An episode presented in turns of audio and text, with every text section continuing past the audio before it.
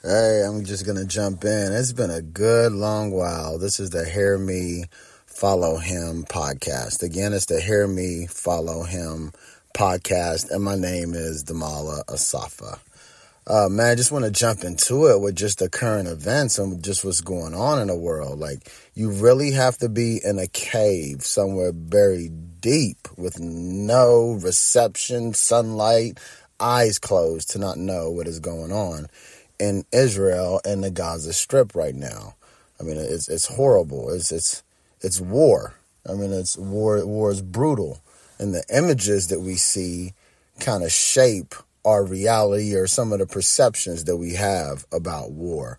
I mean, all out war is just straight up gruesome. Like there's no other way to put it. My eyes have not experienced or or my like physically seen war other than TV and reading about it in an imagination.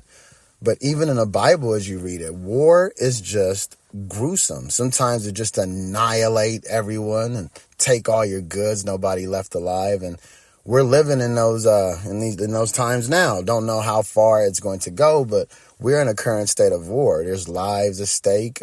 Food is is hard to come by, and I mean, I I just pray that the good Lord puts His hand in the situation, and and there's there'll, there'll, there'll be a remedy for it. But there's always a remedy. There always is. There's always been war over the times, and at the end of it, something is sorted out. But isn't it interesting how everybody becomes an expert in today's world because we all have Google? Now everybody knows all about the Israel and Palestine and Lebanon conflict off TikToks and things like that. I always find it funny. But you know, it, it, goes back. It dates back for a good, good long time. Even the Bible shows that, like from the lineage of Ishmael, Ishmael, the son of the promise, and the son of the covenant, with his through Isaac and Jacob. But you know, these times they seem they seem new. It seems threatening. It seems crazy. But Jesus already kind of warned of all of this. And and surely, if you look at Luke twenty one, just to just to get down into it, if you look at Luke twenty one, people have a question and answer with Jesus that I really like. They're asking questions that I would want to know. So, uh, Jesus, when are you coming back? Uh, when is this kingdom going to be established? And what are the signs that are going to take place? So we know these things. And Jesus warns them about several wars. I'll, I'll, I'll start from, uh, let me start in Luke 21, verse 10. He said to them, Nations will rise against nations and kingdom against kingdom. There will be great earthquakes and in various places famines and pestilence, and there will be terrors and great signs from heaven. And that's verses 10 and 11. All of these things, uh, they're happening now. We foretell of wars that's happening or wars of happening. We kind of, uh, we can live kind of in a bubble in the United States, but famines are happening in Africa, in India, in China, really all over the world. We have ads that show one in six kids go hungry. I don't think they're in famine, but they are hungry. But actual famines are going on in the world. But you know what he says? The most beautiful thing he says is in the next, in verse 13 this is what the response should be as a Christian. It says, This will be your opportunity to bear witness.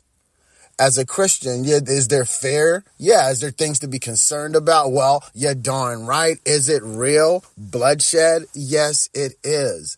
But this is to be our opportunity to witness. Jesus then goes on to even foretell some more things the destruction of the temple in Jerusalem, how people will fall by the edge of the sword, how mothers and brothers will turn in their own loved ones. There'll be signs of distress in the sun and the moon.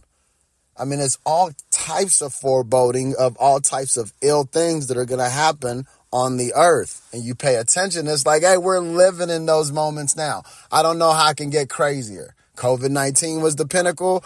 Here we go. 2023 says, hand me something because I'm a show that I'm here. And now we're at wars, right? But in Luke 21, verse 28, it says this. Now, when these things begin to take place, they have begun. They have began, begun, beginning, in present, now happening. Now, when these things begin to take place. Straighten up and raise your heads because your redemption is drawing near. These things are going to occur on the earth and they're heartbreaking. Like nobody wants that. Nobody wants that. It, it's, it's, heartbreaking to see. You just wish you could just slap them like, pow, pow, sit down. Everybody stop. Look at what you're doing. Look at what you're doing. But these things are going to happen on earth. There are atrocities, there are famines. We're, we're killing each other. We're nations rising against nation. But Christ has warned of this.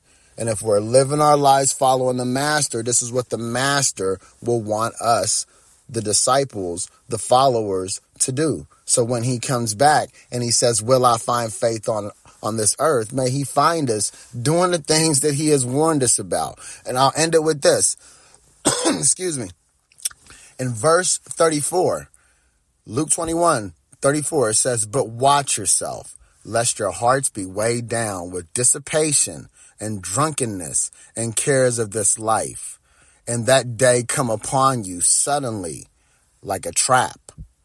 For it will, this is verse 35, for it will come upon all, A L L, all, y'all. Y'all means all who dwell on the face of the whole earth. It reads. We're all going to see it. Open your eyes and pay attention to the signs of the times. Everything is going to reach out to you to, to save you. You want to freeze dry your food for 25 years. You want to invest in gold. This is the time to push all in on Boeing, the market, this, that, and the third. Well, Lockheed Martin is probably a good buy or Halliburton since you want to buy some war stocks, right? But it's crazy. That won't save. Watch yourselves. This is the day that is coming. So, Christian, rise up. This is our time. This is our time to live in your faith. This is the time to see all of the things that are going on all around you and choose faith and elevate and rise. Because the Christ that is in us is stronger than anything out here in this world. This exact same thing goes on to happen in Acts 5, I believe, or it's Acts 6 with the stoning of Stephen in this Luke 21, I didn't read it, but it says that don't even be concerned about what you will say in those days because he will give the words to say in the day, in the hour when you're persecuted, when they come after you for your faith. It says he will give you the words. It is our time now to march and follow and follow the directive that our Savior has left for us. So, yes, open your eyes and look at it You'll see fear, you'll see trauma, you'll see tragedy, but rise with faith. And let's watch ourselves and make our master proud. Hear me, follow him.